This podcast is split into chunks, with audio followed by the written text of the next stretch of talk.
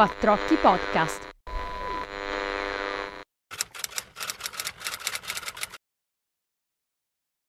Ben ritrovati a tutti, ecco, nel nuovo episodio del podcast. Oggi siamo tornati col format di Perché studiare, è il format che ha l'obiettivo, possiamo dire così, di rispondere a una delle domande che da studenti ci siamo fatti un po' tutti, eh, ovvero perché studiare alcune materie che ci sembrano improponibili, difficili, senza senso, eccetera.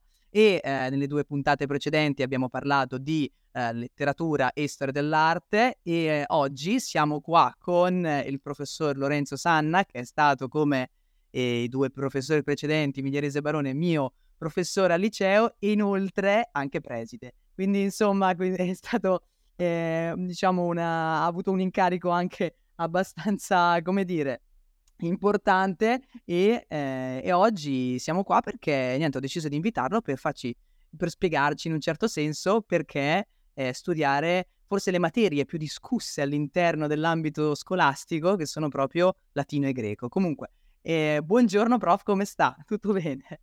Ciao Carlo, tutto bene? Sì, sì, contento di tornare un po' a dialogare con te. Tutto bene. Bene, bene. Allora, prima domanda proprio, ecco, che ho fatto anche ai suoi colleghi, eh, come va l'anno scolastico? tutto bene? Ma sì, tutto bene. Un anno scolastico partito senza particolari incertezze legate alle difficoltà che avevamo avuto negli anni passati a pandemia post pandemia.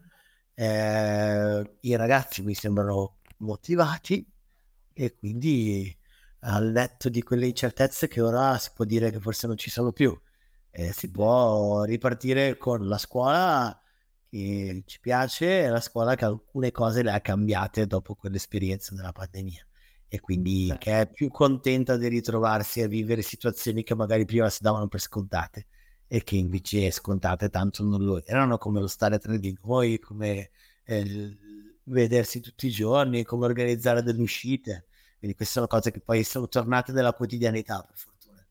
Eh, meno male, io ho vissuto gli ultimi due anni di, di superiori in una situazione un po' particolare, quindi io quarto anno, il mio quarto anno iniziato col terzo è stato quello un po' più diciamo difficile, quello di eh, terzo anno. In realtà al quarto abbiamo, siamo un po' tornati alla normalità, il quinto invece con le varie difficoltà, però siamo riusciti ecco, a, a fare qualcosa. Mi fa piacere che comunque si sta un po' normalizzando anche l'ambito scolastico, eh, perché è un tema un po' sensibile, immagino, e quindi adesso eh, nel senso tutto bene, spero. Ecco, comunque le attività siano riprese anche per quanto riguarda le gite scolastiche, oltre yes. essendo le attività extracurriculari e quant'altro normalità.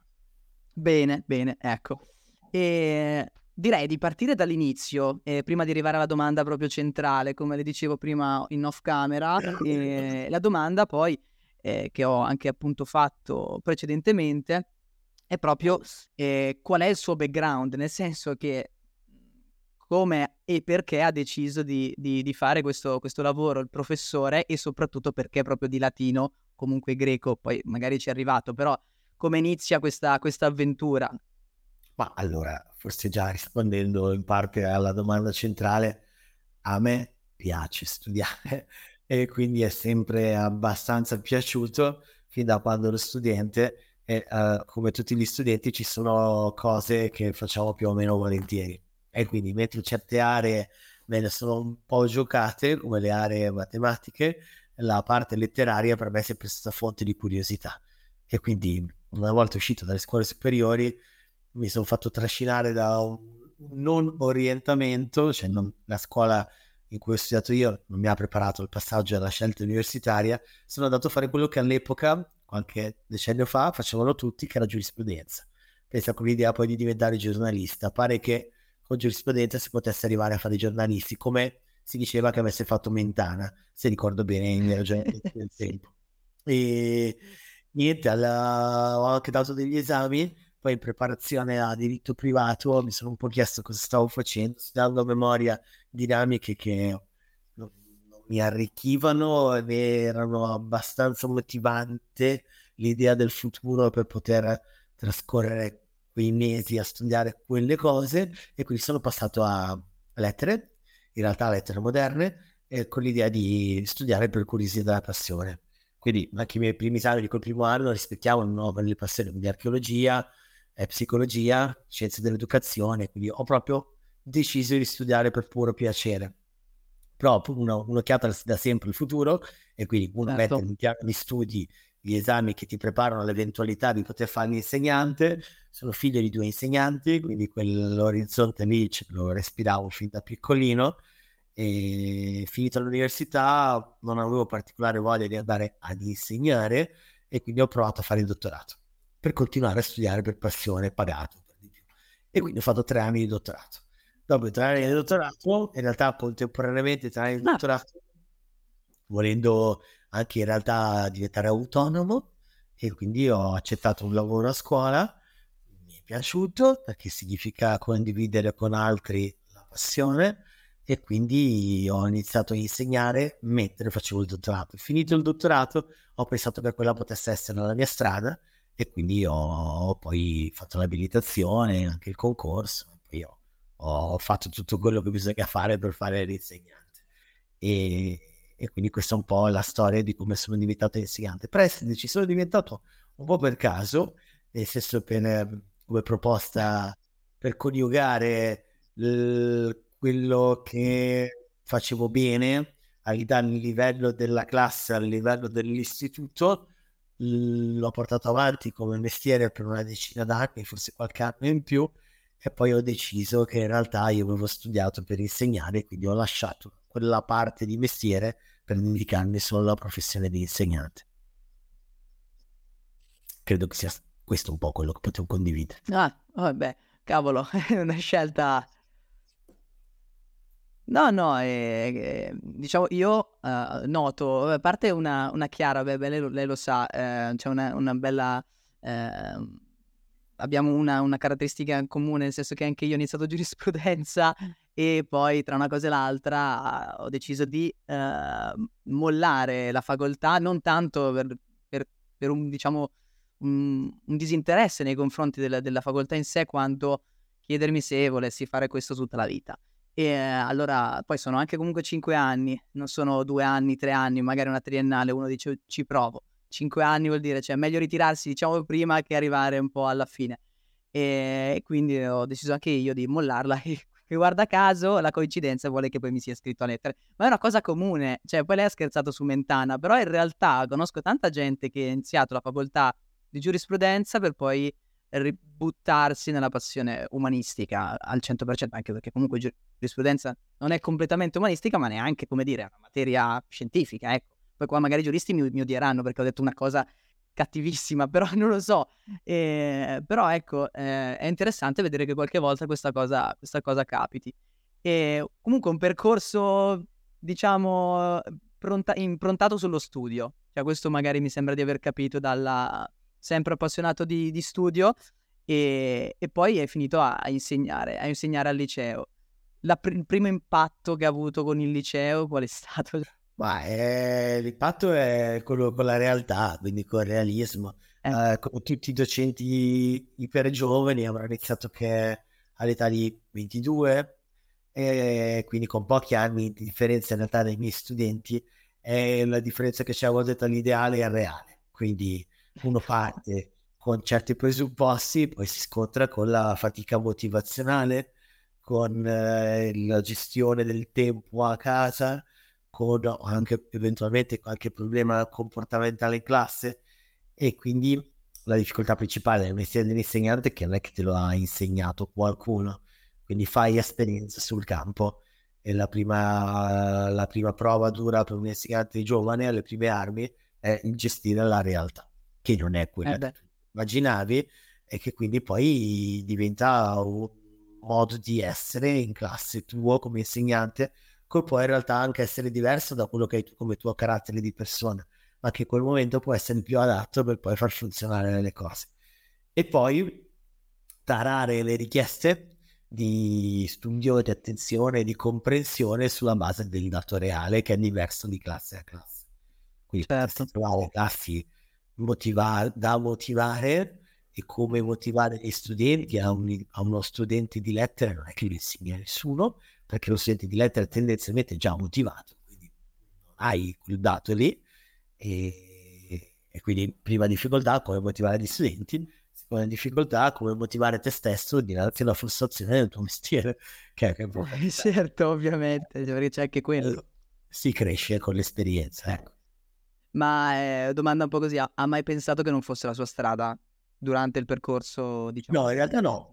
In realtà no, però ci sono vari momenti, e ti immagino che tutti i docenti li provino, in cui potrebbe eh, finire la giornata dicendo ma perché? però credo tanto che questo momento lo, lo viva ogni professionista del suo mestiere.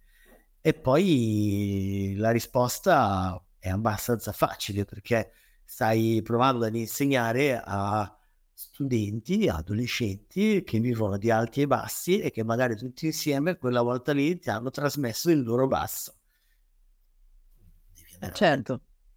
Sì, sì, ma perché poi, i, poi magari spesso sono anche professori che imparano dagli studenti, lo diciamo, dai, perché comunque è vero, cioè, eh, e questa è una cosa, insomma, è importante. Qualche volta io ho avuto la fortuna, vabbè, di, di avere dei buoni professori, lo dico a tutti, cioè nel senso è una cosa, è una cosa che sono particolarmente fiero. Eh, però un bravo, un, prof- un bravo, professore, secondo me, è quello che si dimostra umano ai, ai, ai, ragazzi, cioè una persona comunque con le proprie difficoltà, le proprie fragilità e quant'altro.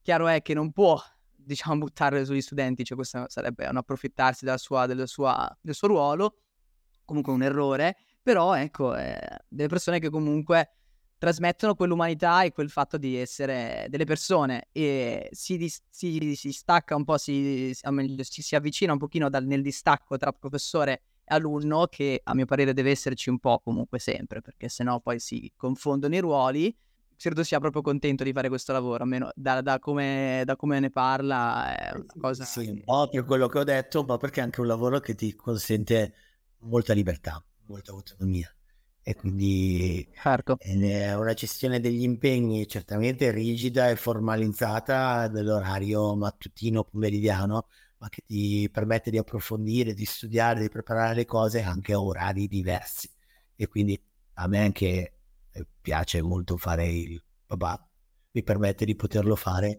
anche lavorando a pieno ritmo Certo, assolutamente. No, no, è un lavoro che dà anche molte libertà in questo senso. E, e allo stesso tempo, a mio parere, tantissime responsabilità, perché comunque ridendo e scherzando si è un po' responsabili di ciò che poi eh, si insegna o comunque si trasmette ai, ai, ragazzi, perché prima di essere anche professori magari ci si, è, si educa a tutto questo. eh, quello è bello. Eh. Quello è bello. Il fatto di, dover, di avere quella responsabilità lì ti dà anche lo spessore del tuo mestiere, eh? quindi è iper motivazionale. Assolutamente. La responsabilità rischia di essere una cosa un po' trascinata. Il lavoro con le certo. responsabilità ti invita invece a, a, formarti, a essere sempre preparato e pronto anche ai drammi della relazione, perché poi è un lavoro di relazione.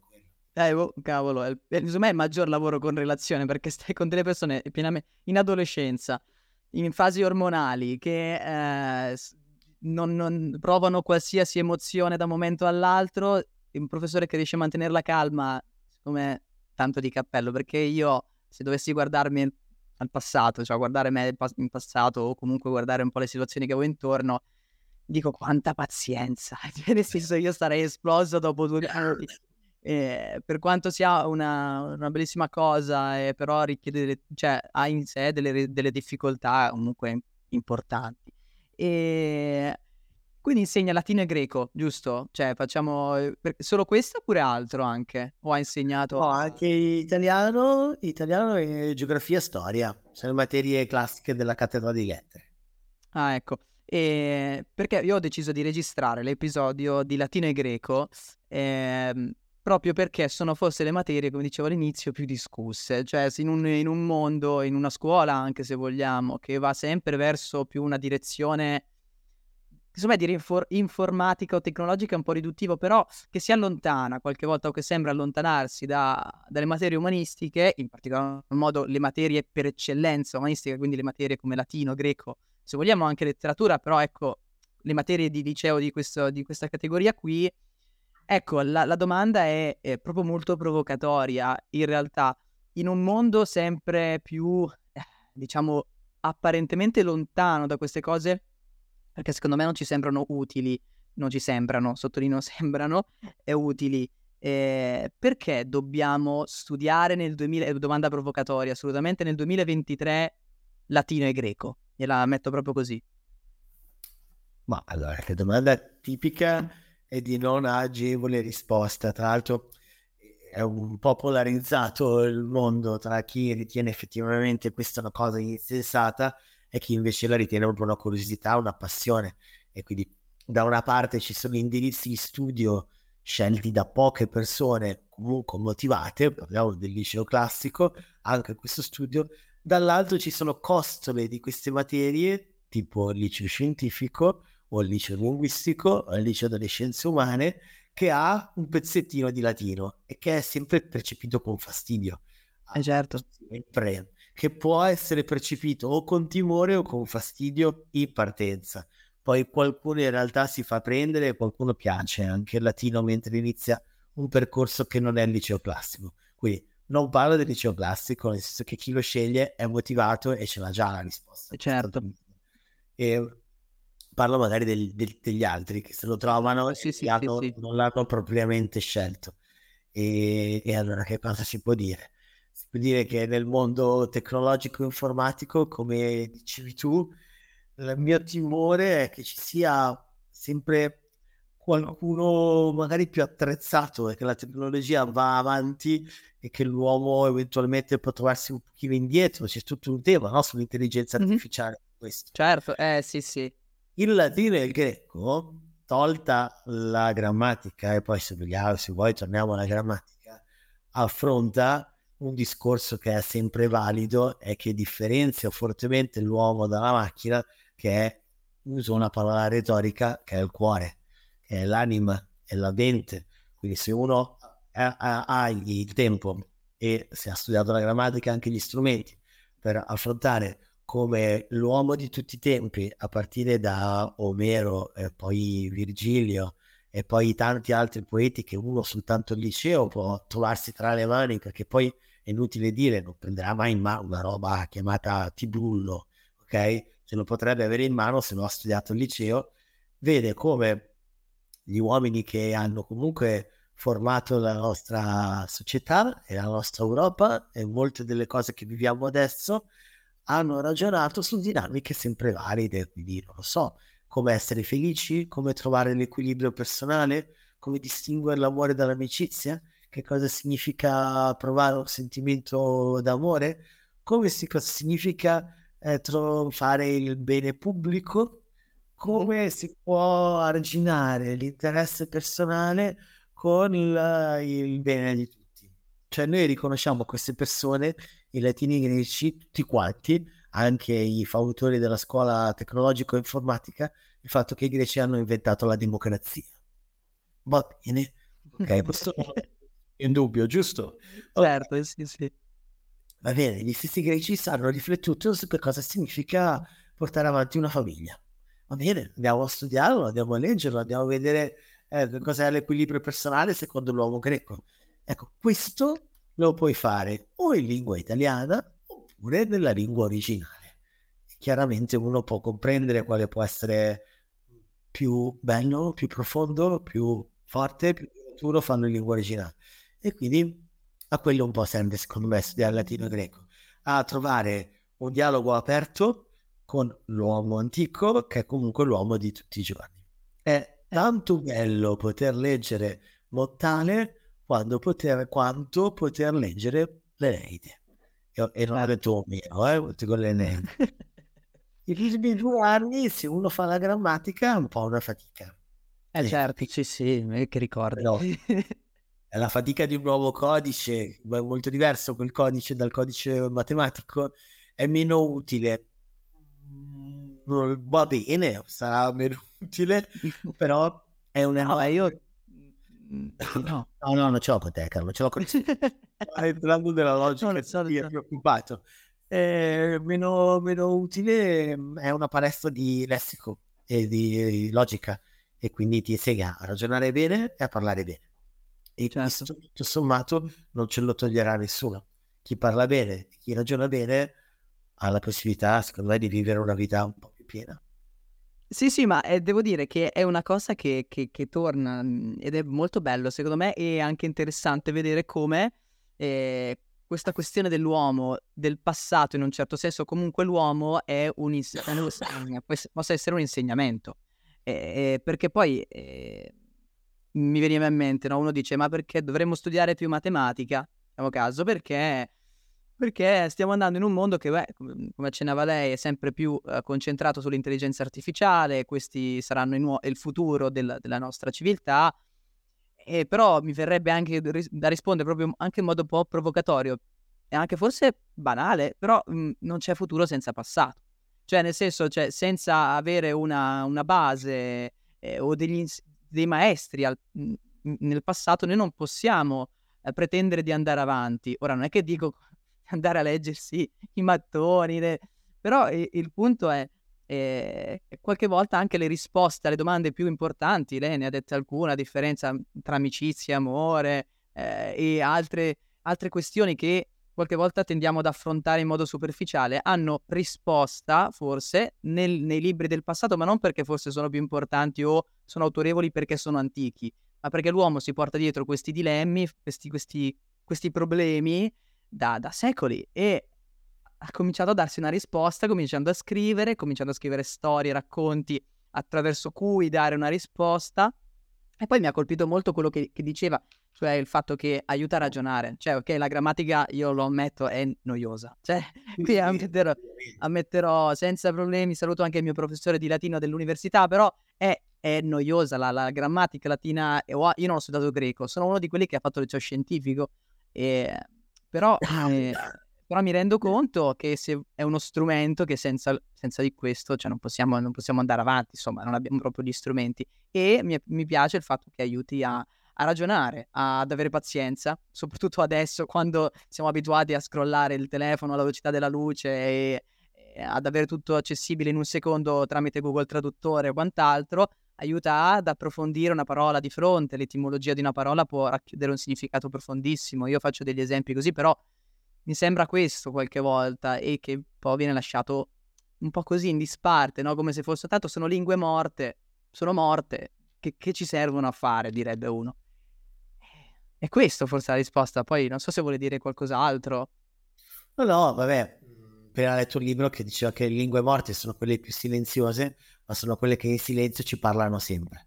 E adesso, vabbè, non so se è una cosa retorica, però effettivamente eh, non è una, come dici giustamente tu, una questione di serie A o serie B. Non è che l'antico è migliore del moderno, è che l'antico affronta dinamiche buone, volevo dire utili, anche per l'uomo moderno.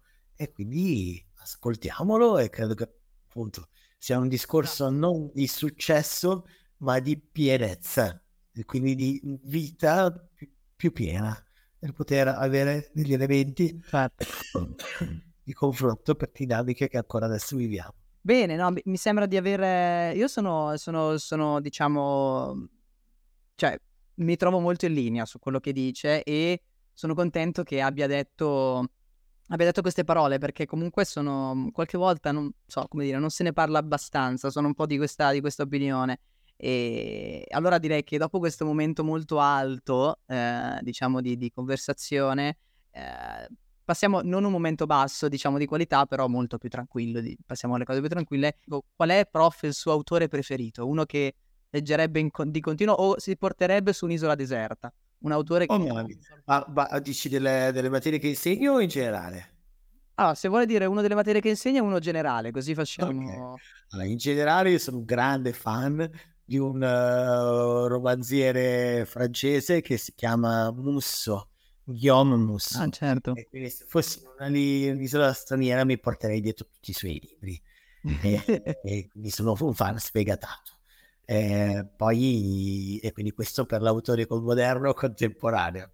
Per l'autore antico io sono un estimatore di Ovidio, e quindi ah. lingua latina, e di Euripide, lingua greca. A entrambi eh, riconosco il merito appunto di, di, saper cogliere con profondità le sfaccettature dell'animo umano. E quindi certo. trovo lì dentro, in particolare in Euripide, tutto quello che adesso dirò eresia, Divina Commedia a parte, non ho trovato poi niente di nuovo nei secoli dei secoli. E, e quindi mi porterei Euripide, eh, Ovidio e poi Musso, però vabbè, sto parlando di un'altra cosa. Certo. E adesso vi faccio invece una domanda un po' più... Magari se mi dice che è una domanda stupida, accetto la risposta. È una domanda stupida, assolutamente. Però volevo chiederle quale secondo lei è uno degli autori un po' sopravvalutati, cioè latino e greco, cioè dico che sono cioè, non male o che non piacciono, però uno che dice lo, ama, lo amano tutti, però in realtà poi niente di nuovo, ecco, in un certo senso, non, ha, non è un granché. Oh, però. È... Uno che lo amano tutti di autore latino-greco è, è dura, eh?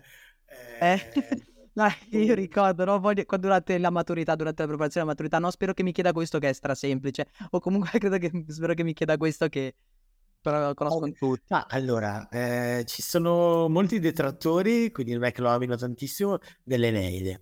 E, mm. e vabbè, qui è difficile prendere posizioni in collega alla sua. Eh, leggo molto volentieri alcuni libri, altri no. No. Può dire, no, ma si può dire. Si può dire, ok. Mentre per anni non ho amato molto subito l'Iliade, rileggendola con più calma, detto che qua probabilmente non lo dovrei dire, ma di, c- di decine di versi evitabili, l'Iliade tutto sommato merita l'attenzione che ha nella scuola. Certo. Bene. Sì, sì e invece un, atto- un, autore sottovalutato, che per esempio non si fa a scuola, ma vorrebbe che per esempio fosse implementato all'interno sì, del eh. programma eh. scolastico. Cioè, saranno magari tantissimi, cioè, però uno che le viene in mente. Eh, darei più spazio ad autori per cui non c'è tempo, magari o comunque sono considerati minori, e quindi darei un po' più di spazio al teatro che non sia solo i tre classici greci. Quindi a me piace molto la commedia di Aristofane, che non mm. è tutta portabile a scuola, ma che ha, in greco, ma che ha molte dinamiche utili. E quindi forse quello è un autore sottovalutato che porterei un pochino di più a scuola. E lo stesso video è sottovalutato, eh? è a metà poi tra i programmi di quarta e quinta, quindi non si sa bene dove farlo, e invece ci dedicherei più tempo. Certo, certo, poi io all'università ce l'ho proprio lì, nella, nel, nel, nel, nel, programma d'esame c'è un video scritto grande come una cazzo. Quindi, no, beh, chiaramente l'università è un altro ambiente. E, bene, non so se vuole aggiungere qualcosa su quello che abbiamo detto o... Eh no, ti ringrazio Carlo, perché a me piace parlare di queste cose perché sento, secondo me, l'esigenza di raccontare che sono mondi, quelli della letteratura latina e greca, che vale la pena continuare a coltivare. Poi a scuola con tante ore, poche ore, non a scuola, sull'università, solo in lingua, anche in italiano, quelli sono discorsi più tecnici, però di non perderli di vista. Ecco. Certo. Bene, io, io niente, la ringrazio per queste innanzitutto bellissime parole su, su ciò di cui abbiamo parlato, perché eh, sono proprio contento che abbiamo affrontato queste cose e l'abbiamo affrontato anche in modo, in, come dire, in modo semplice, che per me è la, un po' la chiave di, di questo, di, del podcast che porto avanti, cioè spiegare le cose in modo semplice, che non vuol dire in modo superficiale e, o non serio, ma in modo appunto fruibile a tutti. E, e, niente, quindi io la ringrazio per il suo tempo e, e niente, la ringrazio ancora per queste, per queste belle parole, davvero sono rimasto molto colpito. Va bene, grazie Carlo. A presto. Ciao ciao.